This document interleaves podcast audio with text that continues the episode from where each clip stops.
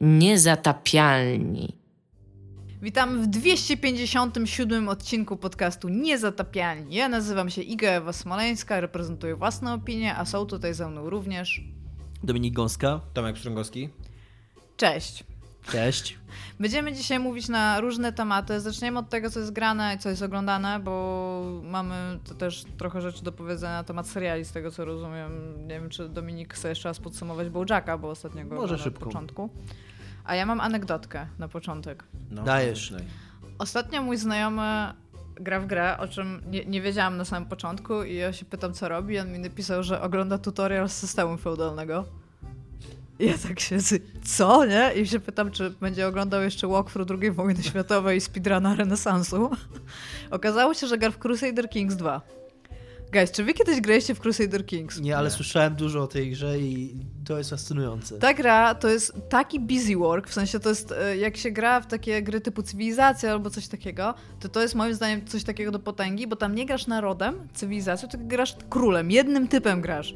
Możesz tam mieć synów, córki, mo- mogą tam chcieć cię zabić, ty możesz zabić jakichś ludzi na dworze, możesz zapraszać ludzi na dwór. Podobno jest to taki sy- symulator tworzenia, takiego dynamicznego tworzenia takich telenowel w Tak, w, i właśnie w, i tutaj w średniowiecznym, w średniowiecznym tak, i tutaj stylu. Właśnie wchodzi, bo to jest, to jest średniowiecze. Ta gra się tam kończy na jakimś piętnastym wieku czy coś takiego, w sensie tak, nie, nie jesteś, nie ma tam takiej... Ale ty grasz życie przyszło. jednego króla, czy później I przejmujesz? Mo- możesz się, przy- jeżeli masz dynastię, to możesz przejąć na przykład syna, stąd na przykład jeżeli sobie wybierzesz, że to jest taki patriarchalne, że z ojca na syna, no to musisz mieć gdzieś jakiegoś syna, tak? Przy okazji możesz na przykład tam, bo usiadłam z nimi, pograłam i po prostu tak, graliśmy typem z Irlandii, bo to podobno jest jakiś easy mode, jak wchodzisz tam na, na No to brzmi super w ogóle, co mówisz, ty? Tak, i słuchaj, i masz ziomka i to jest wszystko takie oczywiście reprezentowane przez napisy i y, zdjęcie twojego ziomeczka w lewym górnym rogu w tym, w takim kółku, nie?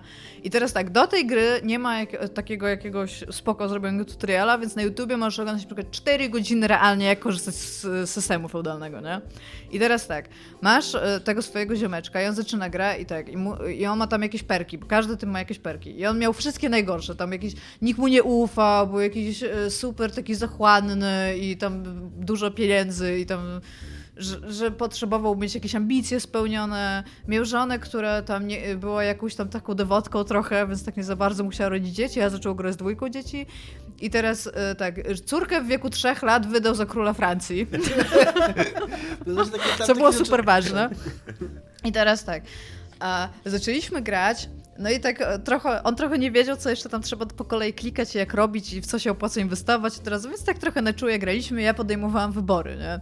I teraz na przykład przychodzi do niego jakaś tam jego kuzynka, bo tam oczywiście twoja rodzina to jest siedemset czterdzieści pięć kuzynów, tam jakieś siostry, bracia, ich synowie do ciebie przychodzą z jakimiś sprawami i ona mówi, że ona chciałaby mieć e, taką jakby pseudonim, który przejdzie do historii, nie?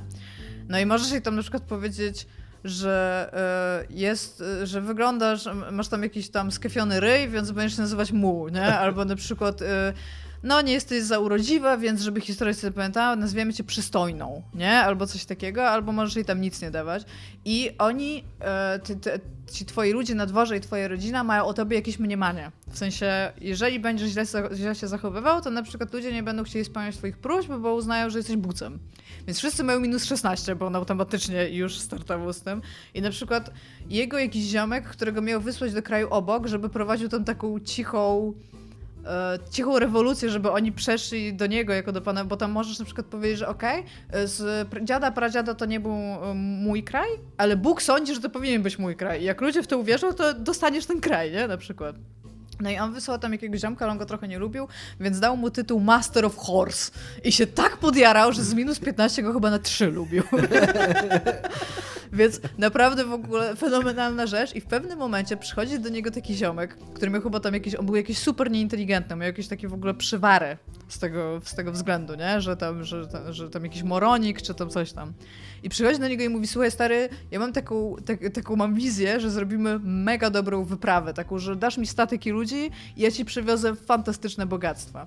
No i on się mnie pyta, co robimy. Ja mówię, chcę, to daj. A ziomek taki w ogóle w takim garnuszku, jak ta, jak laska z The Antwort, tak? Taki średniowieczny w ogóle, najlepsza fryzura ever. I ja mówię, dobra, to wysyłaj go. I oni popłynęli. Po jakimś czasie taki prompt masz na ekranie, że oni dopłynęli do Gotlandu, nie? jak coś tam, tam Szwedzi ich tam przyjęli, nie? No i teraz tak, co nam przywiozłeś w darze? A my już biedni, tam mega po tej wyprawie i tak, mogłyśmy przywieźć tam wspaniałe ronczo konia i tam jest pokazane, że to nie jest opcja available, bo nie mamy tyle pieniędzy. Albo mogłyśmy przywieźć jakieś tam piękne księgi i tam też, że tyle nie mamy. Woreczek ziół. Pyk. I oni, a jeszcze mogę się odpowiedzieć, że sam fakt, że poznaje nasz piękny naród, to już jest prezent, nie? Coś takiego. I oni byli trochę lepiej rozwinięci, powiedzmy sobie szczerze. I potem mieliśmy takie prompty, na przykład, że zaprosili nas tam na jakąś wieczerzę z królem, jako nas tam, tych ziomeczków. I e, w trakcie tej wieczerzy z, z królem jedliśmy rękami. Ten król był jakiś taki mega oburzony i mogliśmy powiedzieć, że to jest nasz zwyczaj, więc tam fuck off. Albo tam e, powiedzieć, że no, nauczymy się jej sztućcami. No to ja mówię, nie, no to jest na, nasz zwyczaj, nie? No to, to. Trochę nas nie lubili. Potem nasz biskup wdał się w jakąś pijacką przepychankę z ich biskupem na temat tego, jak trzeba e, Pismo Święte tam odczytywać. Po czym chyba tam jakaś, kurde, królewska jakaś tam dworanka się z kimś tam puściła i nas wypieprzyli po prostu stamtąd. Wsadzili z nas na statek i kazali nam wrócić. I byliśmy trzydzieści razy bardziej stratni, nie? No i tam e, w pewnym momencie nam ten playthrough nie poszedł, bo niechcący podzieliliśmy tam ziemię, no dwa i już nie mieliśmy żadnych wasali, no tam taka lipa jakaś poszła. I potem ten ziomek grał dalej, ale jak zobaczył, jak mnie bawi w ogóle wszystko, te patologie, co tam się dzieją, to mi to wysyłał i na przykład, wiesz, moja żona jest na mnie zła, że przespałem się z naszą matką. Albo, albo jak masz... Albo z waszą jak... wspólną matką, tak. Bo twoja żona... Albo wiesz, na przykład... Bo to jest generalnie ta gra, to jest wszystko, co o niej wiem i czytam, to masz taki generator takich porytych w ogóle sytuacji. Patologia the game, nie? Takich tam przykład... rodzinno-związkowych właśnie. I tam tak, jeżeli masz nastawienie na, roz- na rozwój państwa, to raczej będą takie prompty bardziej państwowe ci wyskakiwać, że tutaj właśnie trzeba przyjąć kogoś na dwór, albo że być może ci e, ludzie to są spoko ludzie, żeby teraz wydać właśnie córkę za, za mąż, za, no tak, wydać córkę za mąż albo coś takiego. No i tam spoko, ale jak się nastawisz na rodzinę, to właśnie masz trzysta razy lepsze prompty, nie? I właśnie ziomek mówi, że e, miał córkę, miał tam chyba w ogóle cztery córki i syna, bo on chciał mieć syna i cały czas mu się rodziły te dzieci, do momentu właśnie, aż mu się urodził syn i tam spoko, no a że miał nastawienie na rodzinę, bo właśnie dlatego, że chciał mieć tego syna, to miał pełno promptów o tych córkach, no i że tam jakaś dworanka do niego przybiegła i mówi, że jego córka ją e, jakimś obelżywym językiem coś tam, nie, e, tam skwitowała jej wizerunek, coś takiego i miałeś tam takie wybory, że na przykład zapłać jej, żeby tam sobie poszła, e, powiedz jej, że zaraz zawołasz tutaj córkę i przy niej daj wykład, albo miałeś taką odpowiedź, że w cudzysłowie, że ty to mówisz, ależ droga pani, pani naprawdę jest gruba i to grube takie wyboldowane. Więc ja bardzo wszystkim polecam Crusader Kings dwa, nie? Tak, naprawdę, ja... taka naprawdę bardzo pecetowa strategia, tak. Taka, że się długo siedzi i myśli. Tak, ja mam ją na Steamie i myślę o niej czasami, żeby w nią zagrać, bo też to jest, dla mnie ona mi się kojarzy z tymi takimi grami w rodzaju EVE Online, że to brzmi super fascynujące, co się może w tej grze dziać, ale gra nie, nie ma bardzo wysoki próg wejścia. I tak jak ma. Ona mówi, jakiś czas temu Paradox zapowiedział trójkę i obiecali, że trójka ma mieć tutoriale i że ma być bardziej przystępna, tak. Bo dwójka przyszła do, właśnie do historii jako taka gra, która autentycznie wymaga siedzenia na YouTubie i oglądania wielogodzinnych tutoriali, żeby w ogóle zrozumieć, jak ta gra działa. Albo tam jest, w ogóle jest mega dużo memów, bo jak się wejdzie na Reddita, to tam wiesz, no miałem tam upełnomocnić moich bankartów, ale zamiast tego krzykn- tam, kliknąłem przycisk, żeby wyrzucić Żydów z państwa. I tam życie. Codziennie się zdarza, nie? I naprawdę, naprawdę bardzo polecam ogólnie Crusader Kings. Iga, Pajer. Co jest grane w Pajer? A, gram w Pajer i teraz jest tak. Ja grałam w to bardzo długo, tak codziennie, na przykład po godzinę. I przez Zmienia ten... się ta gra, co? Po tych trzech tak, godzinach, tylko, że jak przez zaczynasz ten tydzień grać mecze na serio. Realnie trochę nie miałam czasu, ale potem jak usiadłam, to się okazało, że ja mam jeden mecz, a zaraz potem mam ten mecz, gdzie mogę kogoś wysłać. No. I się tak, i wiesz, no i wiesz, jak to jest fajnie usiąść do gry, gdzie tak niekoniecznie pamiętasz dokładnie wszystko, co robiłeś, nie? Więc usiadłam i Dominik, ty musisz, jak będziesz grał, musisz zacząć od początku, nie ma zupełnie sensu wracać do twojego save'a, już jestem w stanie ci to sto procent powiedzieć. I usiadłam i nie przegrałam jeszcze ani jednego meczu.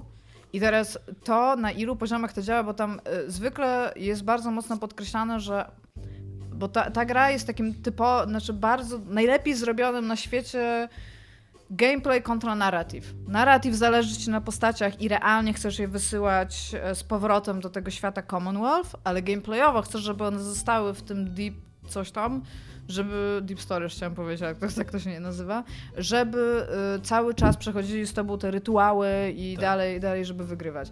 Ale mało ludzi podkreśla fakt, że tam jeszcze jest jeden y, jakby związek fabularny z tym, czemu ty ich wysyłasz do góry i to ma realnie dla mnie, w sensie jako dla gracza myślącego logicznie sens, kogo ja tam po kolei wyślę, no bo tak, to no. nawet... Bo to jest trochę spoiler powiedzenie. Tak, no właśnie nie powiem, o co chodzi, ale e, nawet niekoniecznie na przykład, bo tak no, bym sobie... mały spoiler, no.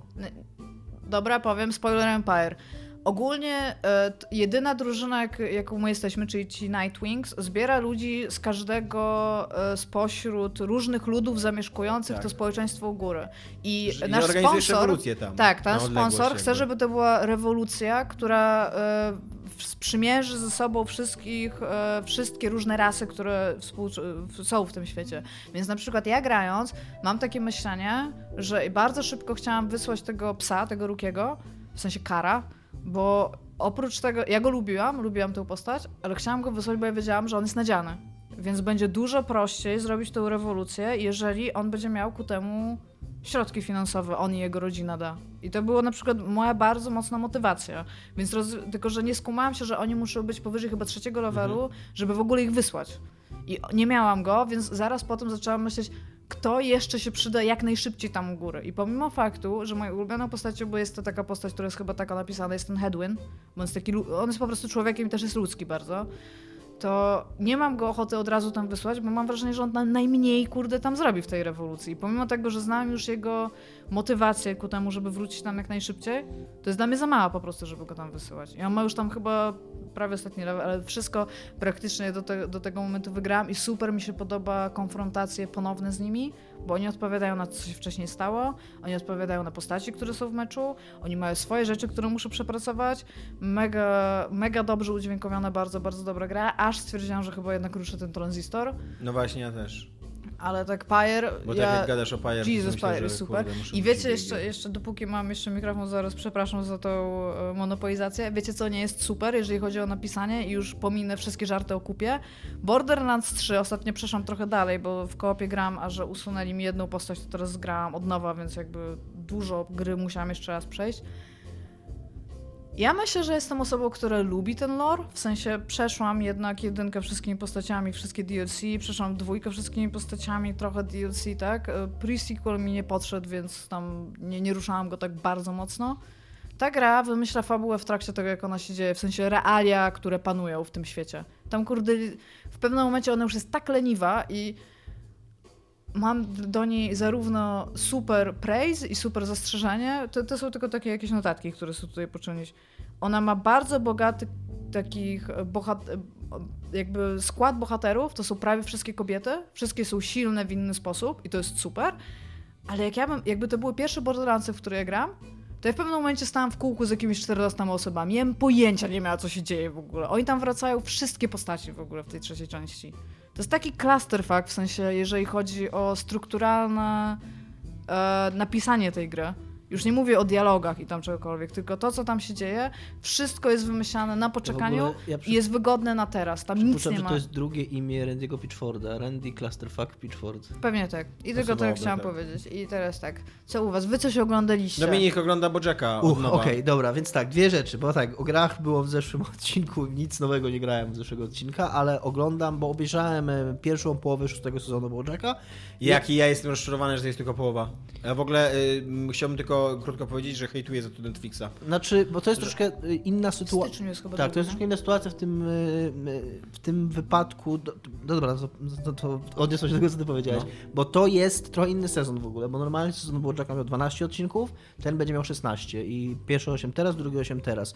I była trochę e, przez chwilę taka, nie chcę powiedzieć kontrowersja, ale takie trochę nieporozumienie na linii Netflix e, twórcy, bo najpierw poszło ogłoszenie, że to z powodów e, kreatywnych, że to jest decyzja twórców i że kończymy, i że to była decyzja twórców, a no. później Aaron Paul, który gra Toda, napisał na Twitterze, że tak nieświadomie trochę, napisał, że no dziękuję Netflix, fajnie, że ten, ale niestety Netflix powiedział nam, że musimy kończyć, więc kończymy, nie?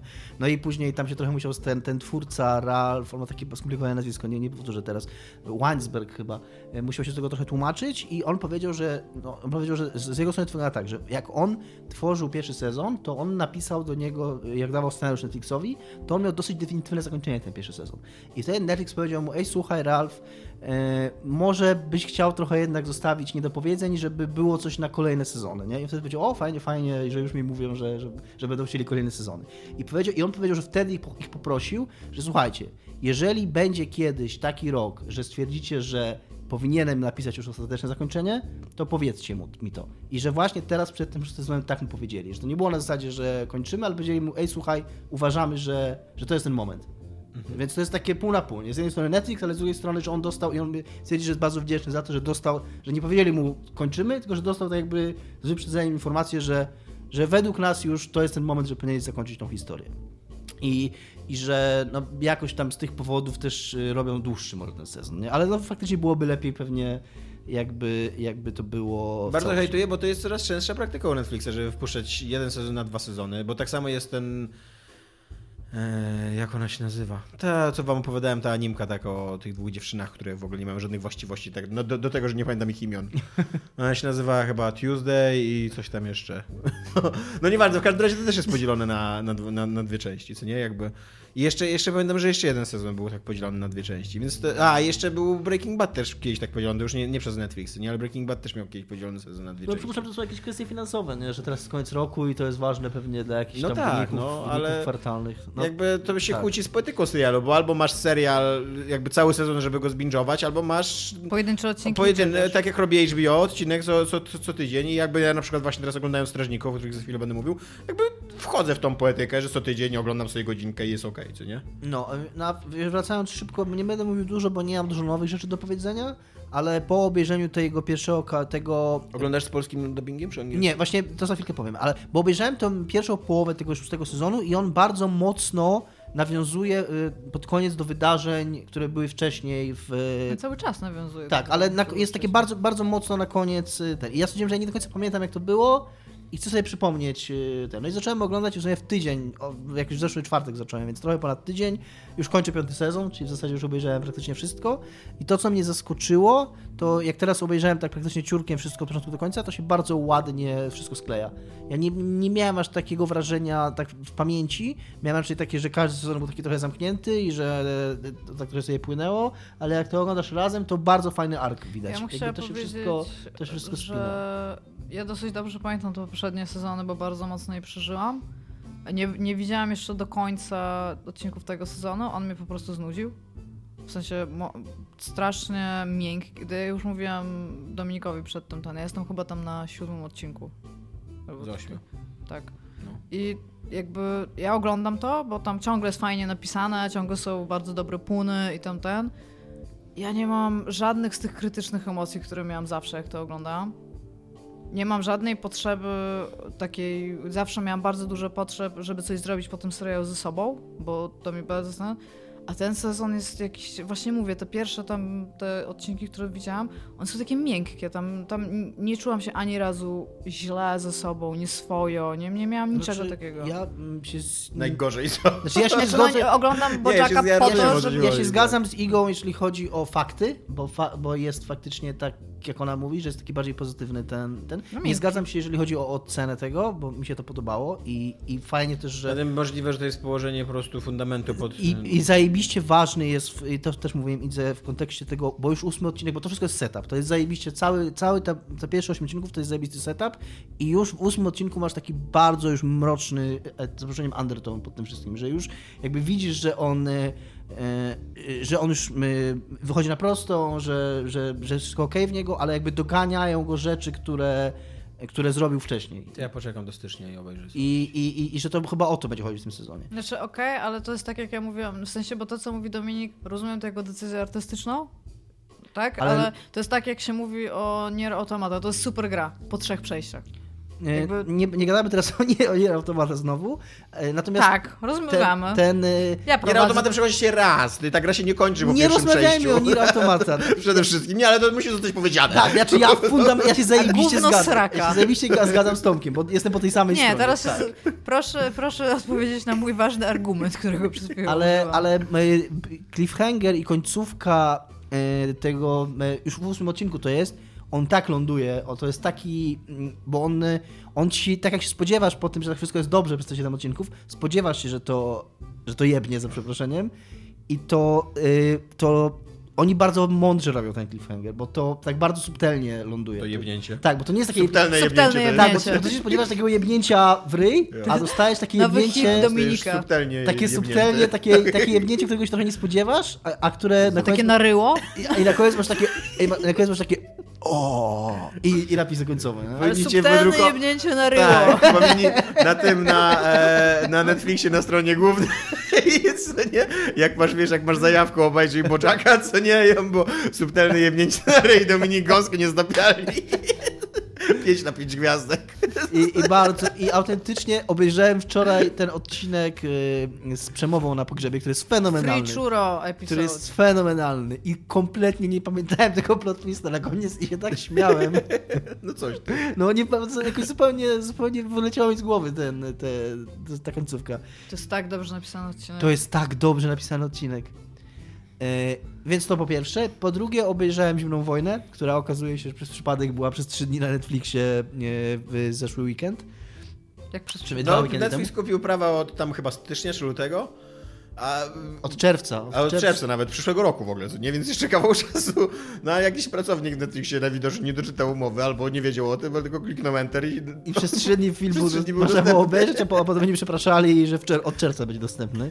E, obejrzałem go właśnie... W, w, tak, ja nie wiem, po prostu patrzyłem sobie, że jest jako nowość i okej, okay, to obejrzę sobie i zajebiście mi się podobał. Tak jak no to... w czerwcu możecie go obejrzeć. Tak jak, mega dobry film. Tak jak Tomek wie, że ja... Mam, jestem, przyznaję się, że to są uprzedzenia nieracjonalne do polskiego kina. To oprócz tego, że jak każdy polski film są momenty, że kompletnie nie słychać, co bohaterowie mówią, albo nie, nie rozumieją dialogów, ale to nawet nie jest ważne, bo w tym filmie... Tak jest z polskimi filmami? W tym filmie, tak. Są, jest jakiś przedziwny problem z udźwiękowieniem dialogów w polskim kinie. I to jest od lat. Który się ciągnie od dekad. nie, tak. nie wiem, z czego on wynika. Ale jest coś takiego. Trzeba będzie pogooglać w ogóle, bo ciekawe, czy jest jakiś artykuł naukowy o tym. A to nawet nie jest ważne w takim filmie, bo on ma nawet długie sekwencje dialogów w obcych językach, które nie są tłumaczone. Więc jakby to nie... I one wybrzmiewają, to może język to, polski. To nie jest film, w którym, w którym jakoś tam ważne jest, co oni mówią, bo tam się bardzo dużo rozgrywa w obrazie i, i w tym. Ale no po prostu byłem zachwycony. Byłem zachwycony tym, jak on wygląda, tym, jak on w ogóle wsiada na emo. Jak się nazywa ten film? Zimna Wojna. Zimna Wojna. I jak y, on ma na przykład Pawlikowskiego. I jak on ma takie, ja nie jestem absolutnie... Jest trochę o Zimnej Wojnie, rozgrywa się w czasach Zimnej Wojny, zaczyna taki... się tuż po drugiej wojnie światowej i tam trwa do lat sześćdziesiątych mniej więcej. Ale to jest melodramat generalnie. Ale to jest ogólnie melodramat, taka historia miłosna. Ale jakby ta miłość jest bardzo... Osadzona. Uzależniona od tego, co się dzieje geopolitycznie ale w Europie. Przede, ale przede wszystkim, jak on, jaki on jest oszczędny, taki jak, jak on w ogóle... On, bo ta cała historia się rozgrywa tam w przestrzeni kilkunastu lat. I, I ona jest takimi urywkami pokazywana. Ona jest taka... Tam, nie, tam tak. w ogóle on ci nie, nie, nie daje nic na ryj. Znowu za przeproszeniem. Tam dużo się tak dzieje pomiędzy scenami. Ty się, ty się dużo musisz domyślać.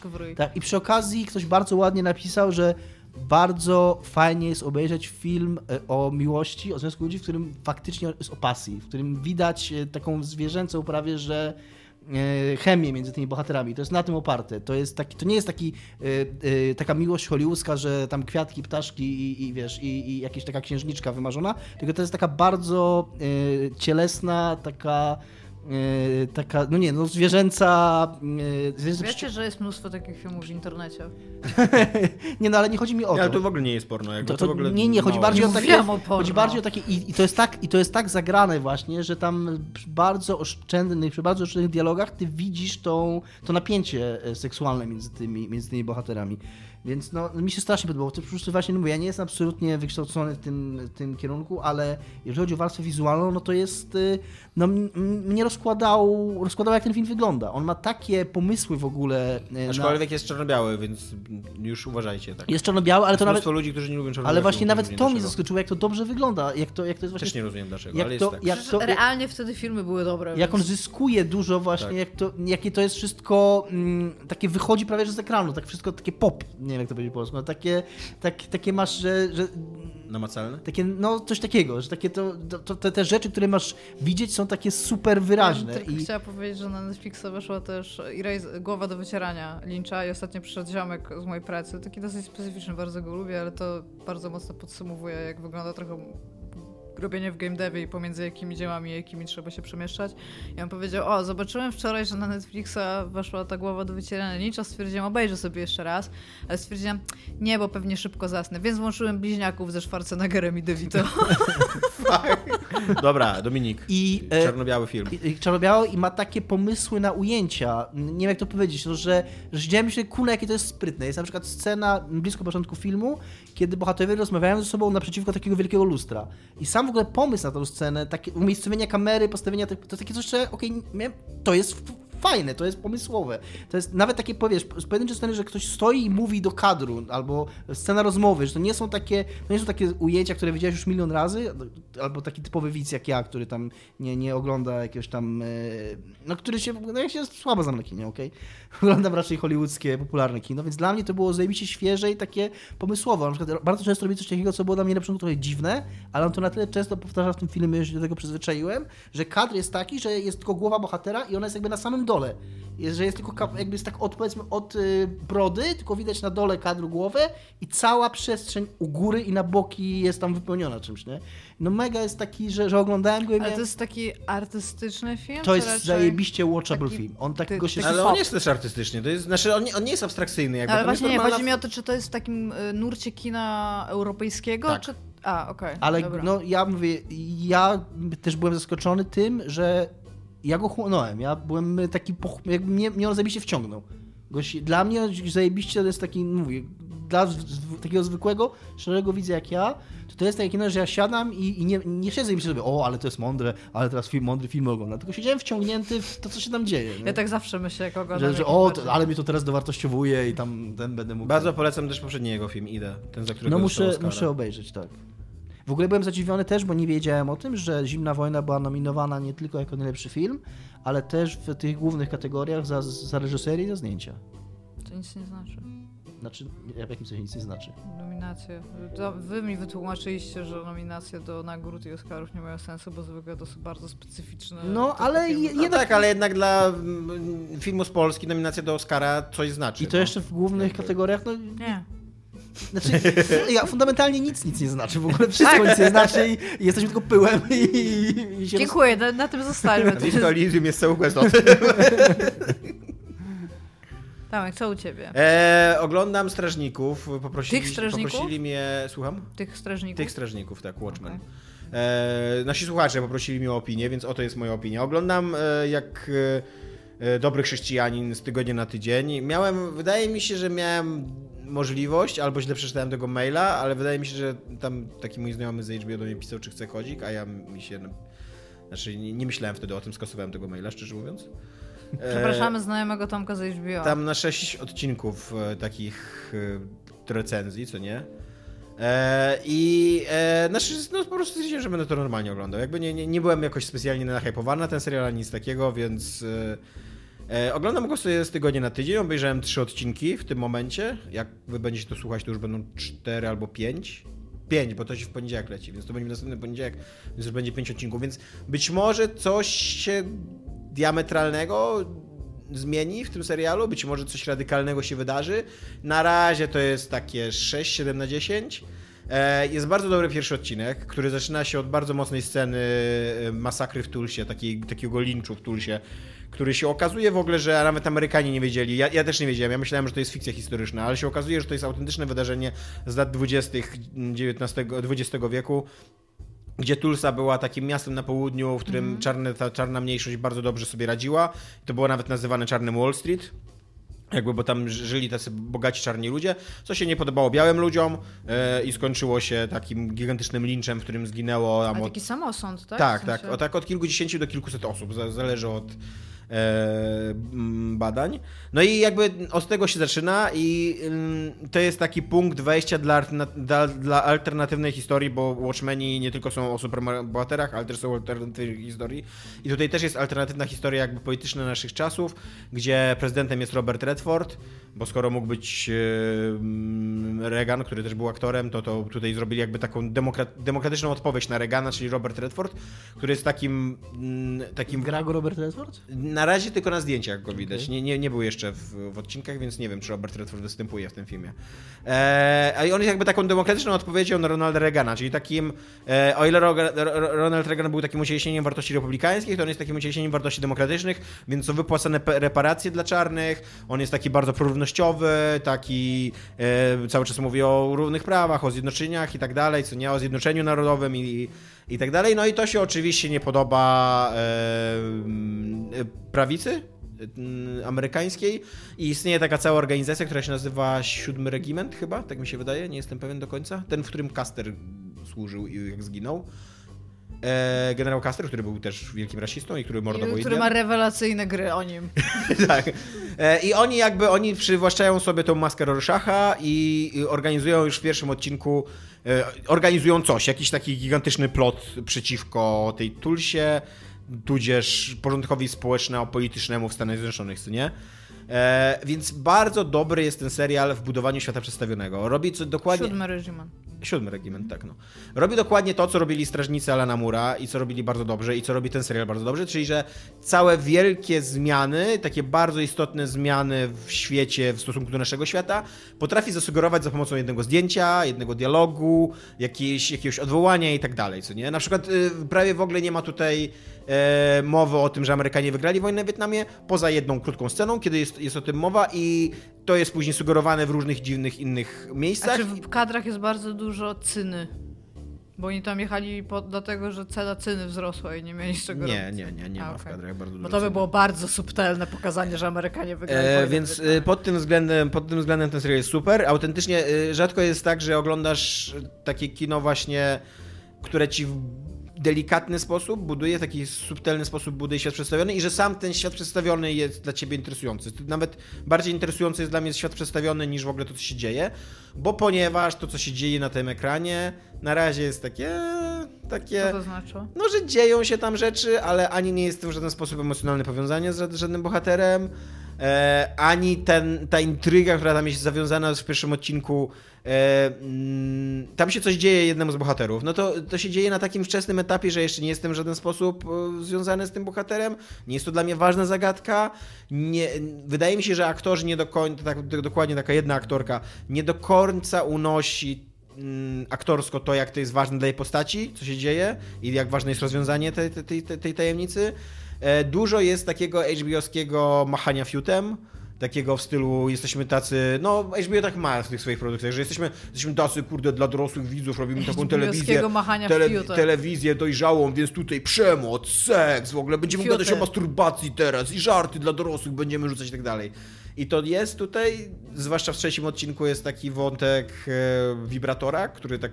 To brzmi jak Deadpool. Jako który właśnie trochę jest taki, że, to, że wydaje ci się, że oni myśleli, że to będzie bardzo dojrzałe, a to jest totalnie tak jakby piętnastolatek myślał, że coś będzie dojrzałe, co nie? E, więc na razie na poziomie fabularnym jestem tak, że oglądam, ale nie, nie, nie czekam. Nie, nie czekam na co, co tydzień na ten odcinek, tylko tak on, on, się, on leci w poniedziałek o czwartej w nocy chyba w Polsce, więc jak, akurat jak się budzę rano, to tam do śniadania sobie obejrzę ten jeden odcinek i, i to jest miłe i spoko. Ale właśnie na tym poziomie fabularnym... A, jest cały wątek Ozymandiasza, czyli jeden z najważniejszych postaci w komiksie. Takiego głównego masterminda, jeżeli chodzi o, o w ogóle... Co? Głównego masturbatora, pomyślałem? Nie. Dobrze, że się zapytałeś, że powiedział, no. Głównego masterminda, jeżeli chodzi o zaprojektowanie całego spisku i całej w ogóle... Wszystkiego... To jest bardzo naładowany główny masturbator. To znaczy, że są pomniejsi masturbatorzy. Ja to się skojarzyło z tym, co mówisz, taką, wiesz, nastoletnią dojrzałością. Nie, Tam, nie no to, to nie jest mas- masturbator, tylko jest mastermind. I, e... I cały ten, cały ten wątek jest poprowadzony w zupełnym oderwaniu od głównego wątku. I ja wiem, ponieważ oglądałem trochę popkultury, że ten wątek w którymś momencie w tajemniczy i bardzo y, taki odkrywczy sposób, taki, że nagle będzie taki o, a więc to o to chodziło all the time, co nie? I przy okazji oglądałem starych strażników, znaczy czytałem, czytałem Strażników, oglądałem film, wiem o czym jest ta fabuła, wiem, że Ozymandiasz jest właśnie taką postacią, która się okazuje, że on miał plan od początku i że to wszyscy, wszyscy tylko byli kukiełkami w jego przedstawieniu, co nie? Ale nadal oglądam od trzech tygodni tego Ozymandiasza, który robi jakieś zupełnie absurdalne takie operetkowe robi? rzeczy. On, on jest... Yy, on jest jakimś takim więźniem slash gościem w jakimś takim zamku, gdzieś nie do końca, i on prowadzi jakiś taki swój własny teatrzyk, jakoś tak reżyseruje swoje życie, jest jakimś takim bogatym wynalazcą, reżyserem teatralnym, człowiekiem znęcającym się nad innymi ludźmi. Fajnie, fajnie, jakby no. To, to, to jest w ogóle tak abstrakcyjnie oderwane od wątku tego, tego śledztwa w głównym, jakby, który jest w centrum, co nie? Tego, mm. tego. A jednocześnie to jest Ozymandiasz. On na pewno jest ważny jakby w tym serialu. Jakby na, na sto procent to, co on robi, okaże się kluczowe. Jak się tak co, nazywasz, nie? To będziesz albo, jak rodzice się tak nazwą, to jesteś albo... Nie, nie, on nie ma, to jest jego pseudonim jako bohatera. Nie, nie, jesteś, słuchaj, nie. Jeżeli tak rodzice się nazwą, to będziesz albo... takim właśnie głównym masturbatorem, mastermindem czegoś bardzo złego, albo superbohaterem. Nie ma, nie, nie ma dla siebie. Więc jestem na albo razie jestem niezachwycony tym serialem. Widać, że ty, Dominik, będziesz wiedział, jak się nazywa ten scenariusz, ten scenarzysta. To jest człowiek, który zrobił Losta, David Lindof, Lindof? Lindelof. Tak. Lindelof. Widać, że on, on jest gigantycznym fanem Strażników, co mówi... mówił we wszystkich możliwych wywiadach, że z olbrzymim szacunkiem podchodzi tam do, do materiału wyjściowego i że najprawdopodobniej ten Alan Moore rzucił na niego klątwę za to, że, że on w ogóle robi ten serial, no ale on nie jest w stanie żyć z tą klątwą. Teraz codziennie w nocy wstaje i zjada dzieci. Eee, I widać, widać ten szacunek, ale wydaje mi się, że to jest kolejny raz, kiedy ktoś bierze strażników i bierze strażników ze względu na to, czym byli strażnicy, a nie ze względu na to, czym chciałby, żeby byli strażnicy. Nie, nie ma nic nowego do powiedzenia. Ma hołd do złożenia. Jakby, co nie Lindelof, mm. przynajmniej dla mnie póki co. Ma hołd do złożenia i on składa ten hołd i ja widzę, że on chyba, składa hołd i że... Chyba Damon Lindelof, a nie David? Tak, no, no możliwe. No, ten to... pan od Lostów. Tak, ten tak. pan od Lostów w każdym razie. Ja widzę, że on składa hołd i to, i, i to jest ładny hołd, ale to nadal jest tylko hołd dla arcydzieła popkultury, nic więcej, co nie? Przynajmniej na, na, na tym etapie, na trzecim odcinku. Tyle miałem do powiedzenia, dobra. O strażnikach. Damon Lindelof. Damon Lindelof, dobra. Tak, przepraszam pana Damona Lindelofa za przekręcenie jego imienia i niepamiętanie nazwiska. Ogólnie good job. Ja, byłem, ja niestety, znaczy nie wiem, czy niestety, ale mówię tylko wiecznie, że pogodziłem się z tą częścią życia. Byłem swego czasu sześć lat wielkim życia. fanem Lostów i na, na etapie pierwszego sezonu... To chyba wszyscy byli wielkimi fanami Nawet Lostów regularnie. Na etapie pierwszego ja sezonu. Na, na etapie, ja bym na etapie trzeciego sezonu jeszcze wielkim Słuchałem fanem Lostów. Słuchałem co tydzień podcastu, w którym Damon Lindelof i Carlton Cuse, czyli dwójka scenarzystów, mieli podcast cotygodniowy i gadałem, więc mi zapadło w pamięć, jak się nazywają. A czemu oni mówili? No o serialu, no i no, nie pamiętam teraz. Powinni mówić o jakichś tam random Nie, no, mówili o pra- to, to był podcast o Loście, no, to nie był ich podcast, tam z których gadają. A przy okazji to jest, bo Damon Lindelof przynajmniej w Lostach tak robił i wydaje mi się, bo on Leftover też robił, tak? Nie wiem. Wydaje mi się, że Leftover albo Leftovers, nie pamiętam jak się nazywa ten tytuł, jestem super przygotowany do tego, e, że on też tak robił i, i to samo jest w Strażnikach. On potrafi budować napięcie, potrafi przeciągać wątki, ale... ma problem z tym momentem payoffu. Przynajmniej miał go, gigantyczny miał problem w Lostach z tym payoffem. I tutaj mam wrażenie, że, też, że ta, ta tajemnica jest przeciągana. The leftovers. Leftovers, tak? Mhm. E, że ta tajemnica jest przeciągana, że te wątki są tak pompowane, jeżeli chodzi właśnie o to, że Ozymandiasz już trzeci odcinek robi z siebie trochę idiotę. A to śledztwo główne jakby w sprawie, w sprawie ten, która się zawiązuje w pierwszym odcinku, jest tak przeciągane i cały czas jest dodawane, są dodawane nowe warstwy w tym śledztwie i tak dalej, ale jestem pełen obaw co do tego payoffu, który przyjdzie i który będzie mi musiał pan Lindelof wypłacić, ponieważ już raz nie wypłacił i sześć lat życia mi zabrał, skurwiel jeden, no. On ma taką, teraz wszyscy niech wyszukają na Wikipedii, bo ma taką miłe zdjęcie, ma tam w ogóle. Więc... Jakie? Takie miłe, więc jak to go tutaj tak wyzywa. No, to tyle mam do powiedzenia o strażnikach. Iga, tematy, go! Dobra, tematy są w ogóle, to są pytania, więc to nie są nawet jakieś nie wiadomo jak zorganizowane tematy. Mam kilka pytań niespodzianek, jeżeli by się zdarzyło, że mamy za mało czasu, a z tego co widzę to nie. W sensie... Mamy z pół godzinki jeszcze. Tak, tak. Więc chciałam wam zadać kilka pytań, że jesteście gotowi, by na nie odpowiadać. Nie. Super. Tak sobie. Możecie... Tomek grał w Preya, bardzo lubi tą grę.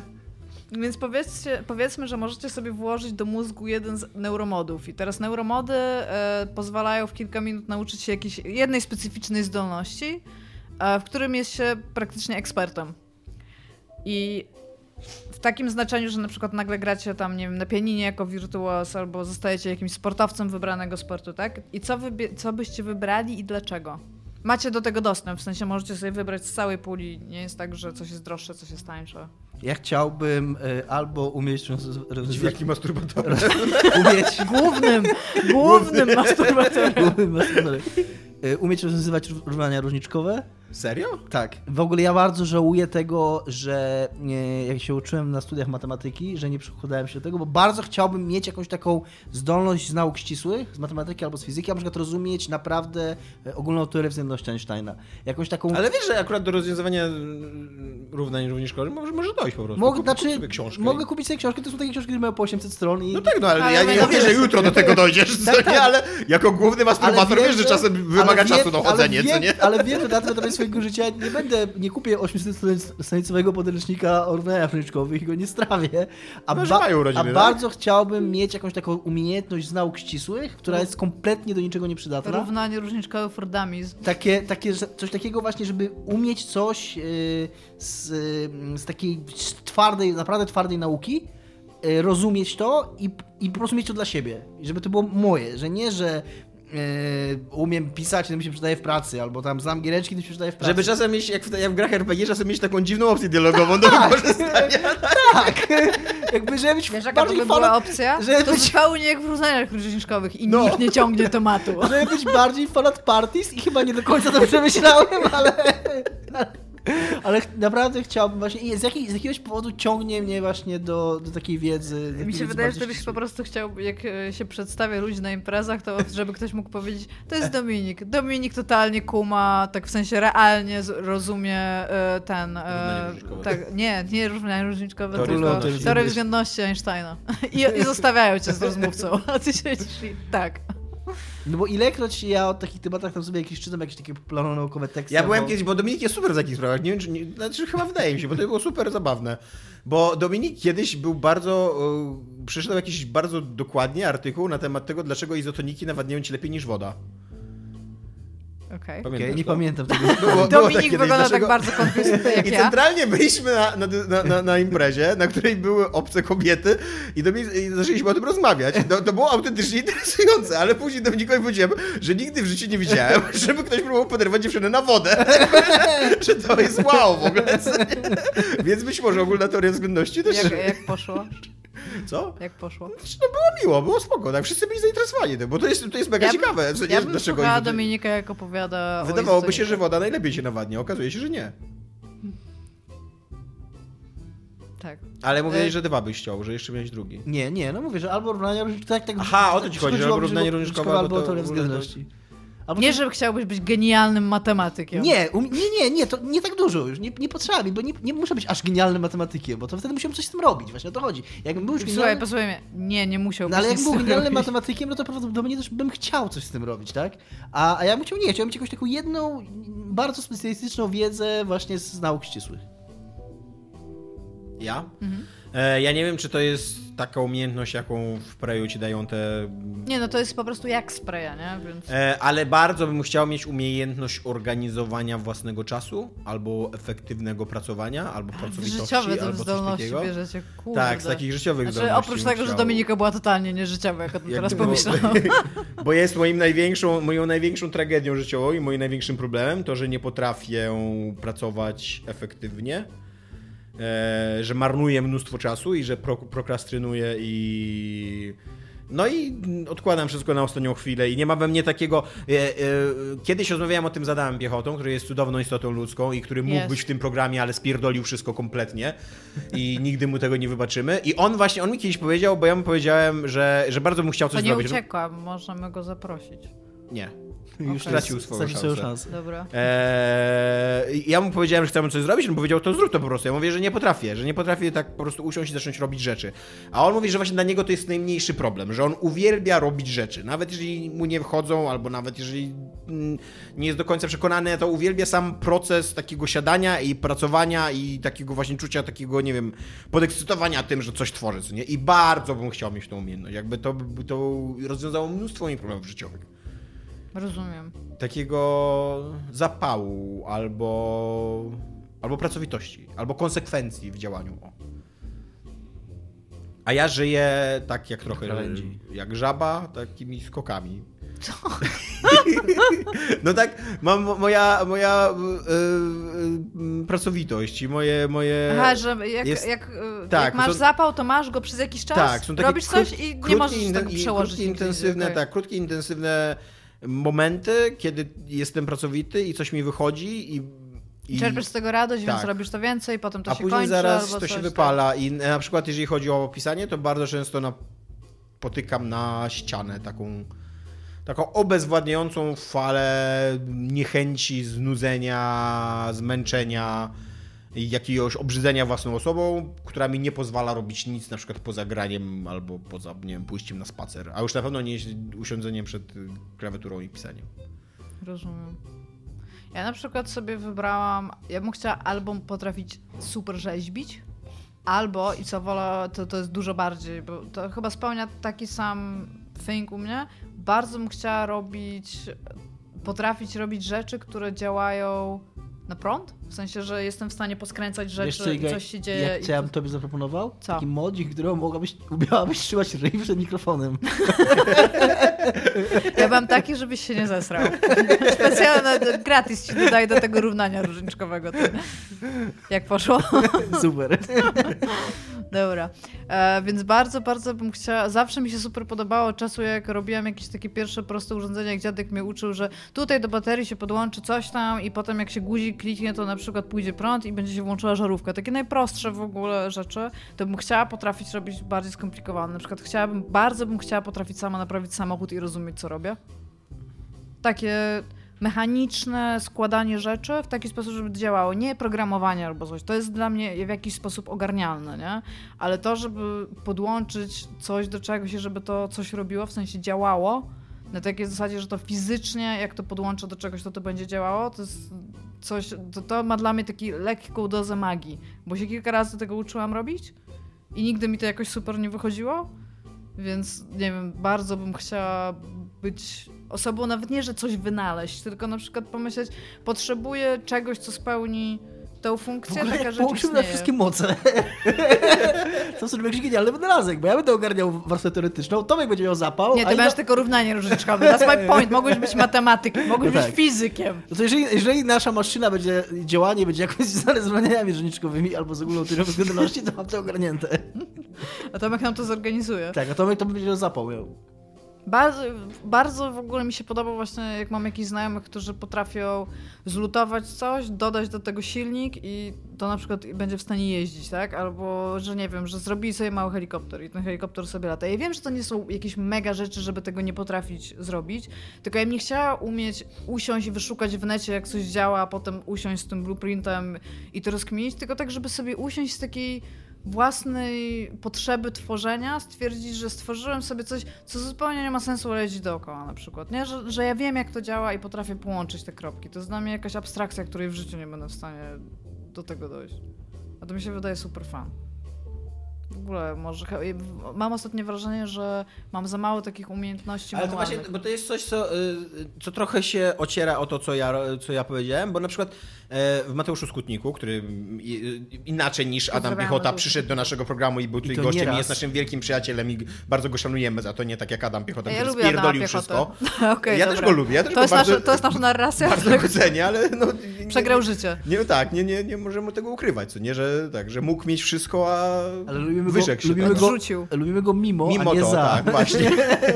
Więc Mateusz Skutnik potrafi usiąść, on ma, on ma tego swojego skilla rysowania i on potrafi usiąść i rysować i wpaść w taki... E, szał twórczy. W taki, nie szał twórczy właśnie, taki... taki flow. zen, taki flow, taki po prostu, że siedzi i rysuje i to mu trwa dziesięć godzin, co nie? Albo właśnie tak jak ty mówisz, ludzie, którzy robią rzeźby, co nie? Że, że siadają na, naprzeciwko tego tam koła takiego do...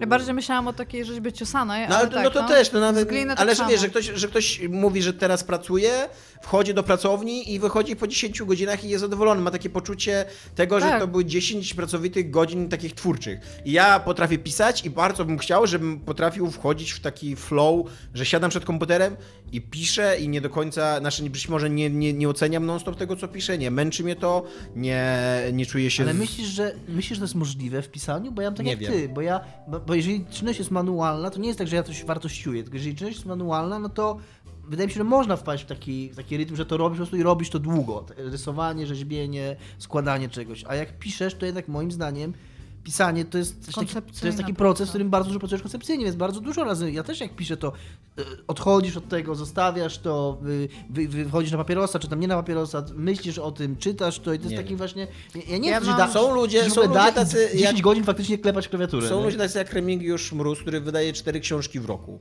więc chyba jest to jakoś możliwe. Okay. Żeby... On stworzył maszynę, która nie wzięła tego równania, równania maszyn. Nie umiem mówić różniczkowego, tylko pisanie książek jako efekt. Słuchaj, ja bym chciała powiedzieć, że ja w ogóle ostatnio miałam coś takiego, że przez to, że ja bardzo dużo pracuję koncepcyjnie, bo ja albo w jakimś kodzie siedzę, albo coś wymyślam, albo piszę artykuł jakiś na czegoś temat i mam mało takich rzeczy namacalnych. Ja już miałam z tym problem, jak pracowałam w I T, się cały czas oszukiwałam, że jak pójdę do game devu, to te rzeczy będą namacalne. Trochę się zawiodłam, bo to nie jest tak namacalne, jak mi się wydaje, że jest.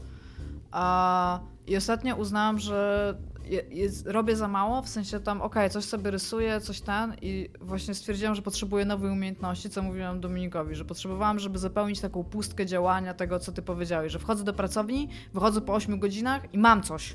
Coś stworzonego, tak? Coś, że jestem w stanie stwierdzić, że to istnieje. Oprócz tego, że jestem za, za, tam zainteresowana tym jeszcze, czy to lubię, czy tego nie lubię, jaki mam do tego stosunek, to to już jest, tak? Ja wykonałam pracę, coś powstało. I się ostatnio zaczęłam uczyć szyć i w ogóle ten taki thing, że jak uczysz się co, coś robić i manualnie musisz, czy właśnie tak na kole garncarskim, czy coś takiego, to, to coś, co w ogóle rzadko mnie spotyka podczas dnia, ja myślę tylko i wyłącznie o tym, czy ja coś prosto uszyję. I to jest super w ogóle dobre. Wiesz, co by jeszcze było zajebiste? Taki szczep, który ci pozwala być dumny z tego, że coś osiągnąłeś, dłużej niż czterdzieści osiem godzin. A to jest i tak i tak dużo więcej niż ja zwykle mam. Albo taki szczep, pozwala ci się dobrze czuć ze samym sobą. O. Zaakceptować się, nie? Tak, dokładnie. Kumasz, że ktoś... Ale wiecie realnie, jakie w ogóle zrobi pieniądze? Firma, która stworzyła wszczepy do mózgu, które potrafią, pozwalają ci zaakceptować siebie jako osobę.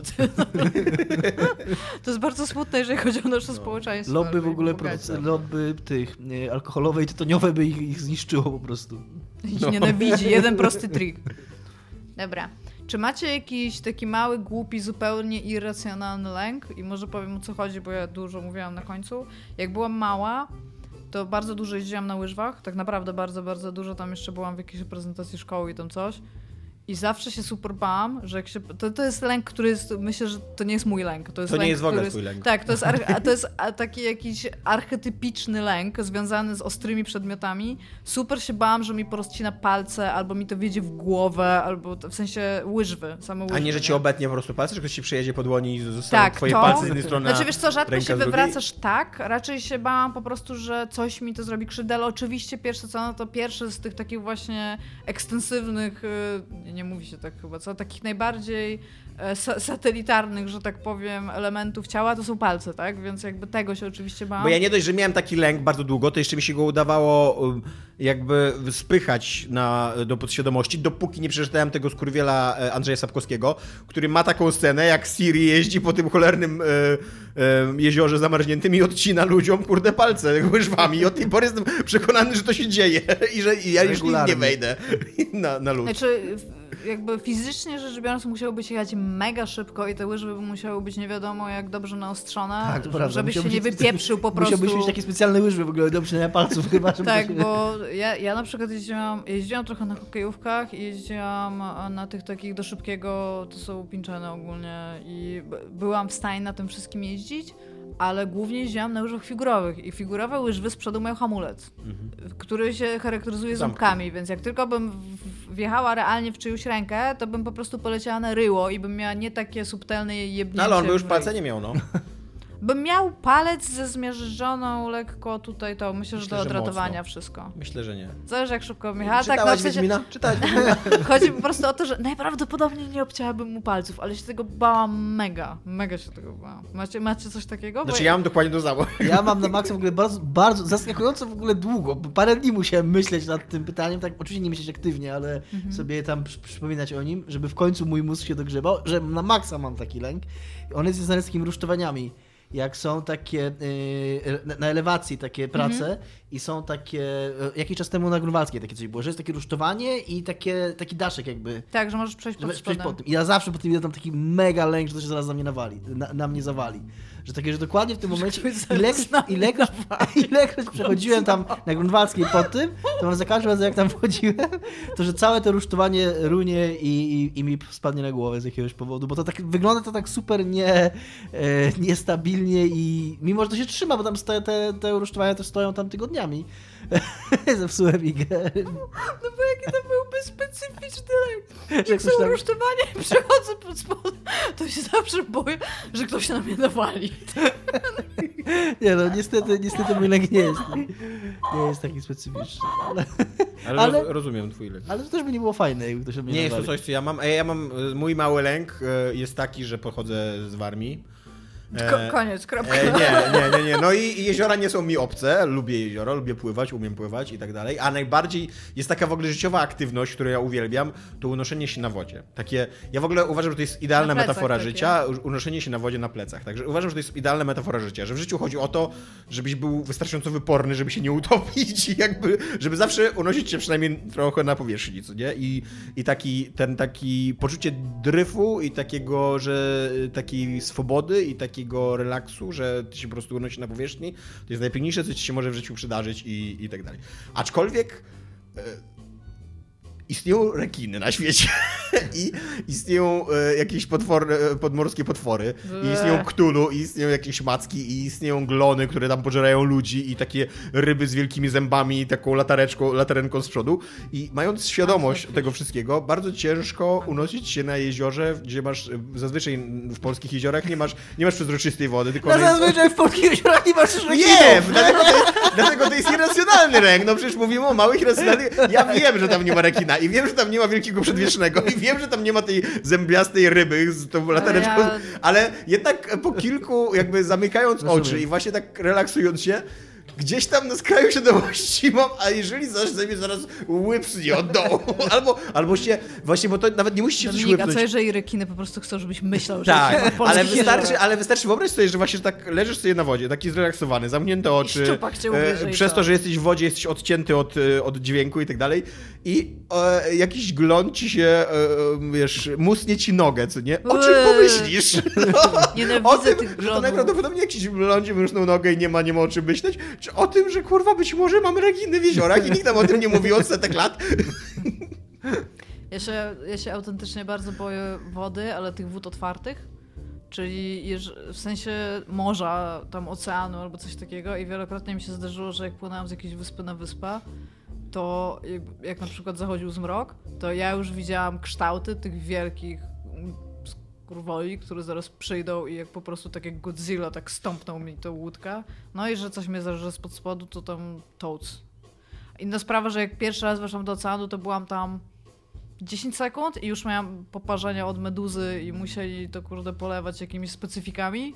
Więc... Nasikałaś się na... Nie, to była pierwsza moja pom- pomysł, ale pani powiedziała jakieś rzeczy, których nie do końca rozumiałam, a my byliśmy sami na całej Musiałeś żyć dokręci. Nie, i przyniosła ocet i jakiś zastrzyk i coś tam i wzięła mi to wszystko ten i powiedziała, że tam zrozumiałam, że jutro, że mam przyjść i jak przyszłam, to zobaczyła i stwierdziła, a nie, okej, okay. no to stwierdziłam, będę żyć. Dobra, mam Dobra, trzecie ten? pytanie, tak. Trzecie pytanie. Z odległego wymiaru, chęt za horyzontem, przybywa wielkie bóstwo i mówi, że zakończy głód i wojnę, jeśli pozbędziemy się jakiegoś środku wyrazu. Już nigdy nikt nie będzie w stanie być nadawcą ani odbiorcą w tym, co zdecydujemy, żeby zniknęło. Ludzie również nigdy na nowo tego nie wymyślą, będziemy świadomi obecności tego w przeszłości, ale zupełnie przestanie to do nas przemawiać. W sensie stracimy kontakt w ogóle z tym środkiem wyrazu. I, na, i to na każdym poziomie. I co to powinno być i dlaczego? No to ty zacznij, bo to jest skomplikowane pytanie. Jakby nawet nie do końca rozumiem to pytanie. Taniec. Taniec? Jestem w stanie poświęcić taniec, nie, żeby... Nie, no tanie to, taniec to jest dobro, to jest piękno, to jest... No w każdy moim Ale zdaniem środków taniec? wyrazu jak definiujesz taniec? Właśnie to jest skomplikowane. Czy jak tupię nogą w rytm muzyki, to, to już jest taniec? Tak. Czyli nie, żadna reakcja fizyczna na muzykę. Żadna reakcja fizyczna w sensie ciałem na muzykę, tak. No to możesz to śpiewać, trudne, to możesz trudne, śpiewać, no ale nie możesz tańczyć. Taniec jaki taki właśnie faktycznie, żeby tam jakieś konkursy taneczne czy coś. Ej, no dude, to... to nie ma dobrej odpowiedzi, to nie będzie tak, że jest jakaś taka, że okay. Ty powiesz nie, bo no to ja, będzie to, złe. Bo ja, też, bo ja z kolei pomyślałem poezja, jak słuchałem, to, jak y, czytałem to mm-hmm. pytanie, bo totalnie nie, nigdy nie rozumiałem jakkolwiek tam... Ale to słowa piosenek też są... No właśnie o to mi chodzi, że, że po, dopiero teraz do mnie doszło, jak czytałeś to pytanie, że to by zabiło również muzykę rozrywkową, a nie wiem, czy jestem gotowy na to poświęcenie. To były bardzo dosłowne. Kochałem cię, powiedziałaś nie. Nie, to już nawet poezja. Nie, no myślę, że myślę, że gdybym, gdybyśmy usunęli poezję, no to, no, to zabi- no to zabijamy przynajmniej muzykę z warstwą tekstową. No, no to niekoniecznie. No właśnie ja chciałem powiedzieć opera, ale tutaj by się też okazało, że nie dość, ja bym już teatr zabił przy okazji, tak? I nie, myślę, że opera jest specyficzna. Czyli na przykład, jeżeli byś coś zabił, zabijając operę, to być może na przykład musicale, tak? Nie! Więc byłbyś potworem. Ale ja też zabiłem musicale, mówiąc, że taniec, tak? Ja też zabiłem musicale, mówiąc, że poezja. Wszystko jest... Jeżeli mogłem punktowo zabić, to bym zabił operę, ponieważ to w ogóle nie jest mój king, co nie? To jakby... To jest prawda, opera może zginąć. Tak. Może zdechnąć. Ale jeżeli chodzi o jakiś taki szerszy środek, nie wiem, no. A może by było, tak, nie, nie wiem, czy to by była moja odpowiedź, ale może dobrze by było na przykład zabić mowę ciała, nie? Żeby ludzie musieli mówić wprost o swoich... W pauzach po prostu. Nie, żeby, żeby ludzie musieli... Nie, ale że na przykład byśmy nie przestali przekaz, rozumieć. Przekaz żeby ludzie musieli mówić wprost tak? o swoich uczuciach i emocjach. To by było rewolucyjne. Byłoby i byłoby całkiem cool, jak dla mnie. Jako dla osoby, która mało kuma emocje, byłoby naprawdę spoko. To jest zajebiście dobra odpowiedź. Ale to by było też fajne, bo my byśmy to zabili, nie bylibyśmy w stanie tego odczytywać. Tak. Ale cały czas by się gdzieś pojawiało, natomiast my byśmy tego w ogóle nie widzieli, mega to by było. To było zajebiste, no to jest faktycznie kurna mądre. Ja jestem, jestem, jest, totalnie... tak, jestem Team Tomek. Team Tomek. Tomek. I to, to nie ma żadnych minusów. To nie ma żadnych minusów. No. To nie ma żadnych minusów. Zabijamy. No nie, no jest, no bo nie masz, nie ma bawienia się w subtelności jakiejś nie mówienia. Nie bać subtelności, dokładnie, bryło. A co z subtelnym niewdzięciem w BoJacku na przykład, a? Już by tego nie było, nie? Dude, ale nie, no bo oni tam akurat mową ciała to mało robią, no właśnie, no dialog. Prawda, tak. E, patent jest taki, że to by realnie uprościło kurde wszystko, bo wszystkie kłótnie o takie rzeczy, że... No właśnie nie do końca, ale... bo my, my zakładamy słuszny scenariusz, że ludzie by zaczęli mówić otwarcie o swoich emocjach, bo musieliby, ale mogliby pójść w drugą stronę, że przestaliby mówić, że jakby mnóstwo, o mnóstwo rzeczy jakbyś się w ogóle nie dowiadowała. Ale swoją drogą ludzi. To by zamordowało też całą kulturę popularną, bo wszelkie filmy, seriale, jakby to co my konsumujemy, popkultura tak. cała, która bohaterowie... się opierała na dialogach. No to by było trochę nudne. Najlepiej. Ile na taki w ogóle matter of fact, nie tam. Teraz jestem na ciebie bardzo zdenerwowany. Albo nic. I ty myślisz, może jest nawet zdenerwowany. Nie wiem. No. Nie, sądzę, że to by, że to by było jeszcze lepsze. No ale mówię, mogło to doprowadzić do tego, że ludzie w ogóle by przestali rozmawiać o swoich emocjach i uczuciach. I... Ale kumasz, że ktoś by na przykład ryczał i to byś nie wiedział, że, tej osoby, że ta osoba jest smutna? W no. sensie nie wiedziałbyś, no po tak. prostu... Jakby... Leso, leci ci woda z oczu. Faktycznie, dziwne. Nie no, tam faktycznie jestem bardzo smutny. Och. Super. Ciekawe, czy to jest związane. Nie, to... Dobra, nie, nie czytamy tego pytania, Iga, ponieważ już nam czas brakuje, a to było dopisane tak awaryjne, ostatnie pytanie.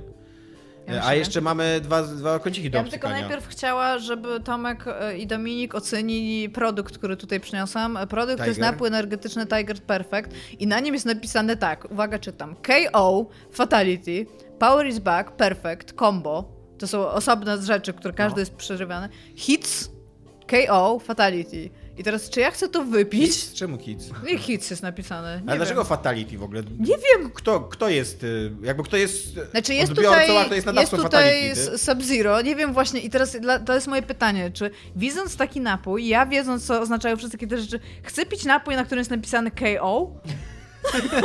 Bo to jest drink energetyczny. Kupiłam go, żeby jechać samochodem. I teraz się na niego patrzę i znam, to jest napój gwałtu.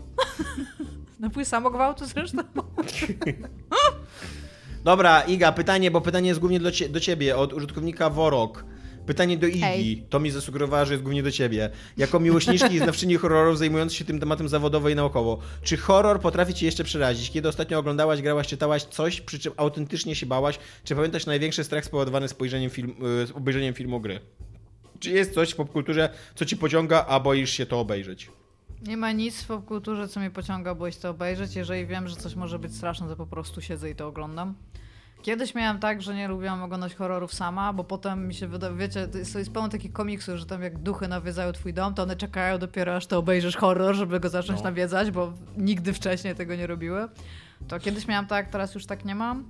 A niestety im bardziej przyswajamy i rozpracowujemy rzeczy, tym one są mniej dla nas magiczne. Ale boisz się jeszcze oglądać horrory, czy już nie? Myślę.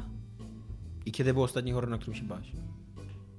Ja mam zupełnie... Od czasu, kiedy siedzę i dużo o tym czytam i coraz więcej ich oglądam i więcej w nie gram, to moim uczuciem, nie, jak ja się mam zamiar... Jak, jak, się, jak jestem przed, u progu przestraszenia się czymś, to jestem już tak podjarana, że, że coś takiego się dzieje i to jest jakiś nowy element, którego nie przewidziałam, bo musi być element niewiadomego niespodzianki, żeby się tak mocno przerazić, że jak to się dzieje, to już jestem tak, że ja na przykład zdarzała mi się klaskać w dłonie, jak oglądam horror, to który jest, jest straszny tak. właśnie, więc nie, nie, nie zdarza mi się. Nie potrafię sobie już przypomnieć ostatniego razu, kiedy się przestraszyłam. A raz się przestraszyłam w kinie dlatego, że ktoś inny krzyknął. To się przestraszyłam tego krzyku, który dochodził zza mnie, ale to, to była w ogóle bardzo fajna rzecz i bardzo, bardzo miło wspominam fakt, że ktoś się tak wystraszył na filmie, że się zląkł. Natomiast filmy, jeżeli się boję, to się boję tak behawioralnie, czyli to, co mamy wczytane. To, że nagle będzie bardzo głośny dźwięk i ryj na ekranie, to, to, nie, to nie jest emocja, to jest odruch obronny, że się boimy. Więc to się dzieje. Czy się tak lękałam? Bardzo du- miałam taki bardzo długi moment, kiedy się bałam horrorów japońskich typu, to się chyba nazywa lęk, szpita- infekcja e, albo lęk, jedno z tych dwóch. I pamiętam, że potem byłam taka super niespokojna. Najbardziej boję się w tym momencie rzeczy, jeżeli mam, się, jeżeli mam powiedzieć, czego się boję, to bardzo często myślę o takiej scenie. Był taki film, który się nazywał The Day After Tomorrow i są dwa te filmy i jeden jest brytyjski i to ma pokazać, jak działałoby społeczeństwo brytyjskie po wybuchu bomb atomowych w Wielkiej Brytanii i tam jest taki totalny rozpad tego wszystkiego, ale nie w takim świetle jak Fallout na przykład, że o, wszystko będzie cool, bo będziemy, kurde, mieć guli i tam cokolwiek. Tam jest taka scena w piwnicy... Nie, Fallout mówi o tym, że wszystko będzie cool, bo będziemy mieli guli. Nie, no ale chodzi mi o to, że no, wiesz, no tak naprawdę to ta rzeczywistość to jest bardziej droga, tak? A nie, nie to, co robi Fallout, że nagle tam jakieś w ogóle wizja rangerów albo coś takiego, nie? I e, tam jest taka scena, szereg scen, w ogóle cały wątek rodziny, która siedzi w piwnicy i tam się dzieją straszne rzeczy. Ja się takich rzeczy boję. Ja się boję rzeczy takich, no takich społecznych rzeczy, tak? Się boję bardziej takich, jak czytam o tym, że coś było takim zupełnie wyrazem idiotycznej nienawiści na przykład wobec, wobec kogoś. I raczej się boję takich już bardziej realnych rzeczy niż nierealnych rzeczy. Uważam, że żyjemy w społeczeństwie, gdzie my zupełnie zinterno, zinternowaliśmy, zinternalizowaliśmy ten cały lęk i strach i że nas już, ja się, trudno jest mi powiedzieć, że jestem w stanie przestraszyć się fantastycznego tworu już w tym momencie. Jest za dużo rzeczy, których się boję codziennie. I to nawet nie mediowo, tylko tak po prostu. Więc to jest moja odpowiedź. Okej. Okay. Eee, Iga, dżingiel. Eee, Dominik udaje broń, o czym nie zapomniał, bo przypomnieliśmy mu... Tak. Moździerz. Moździerz.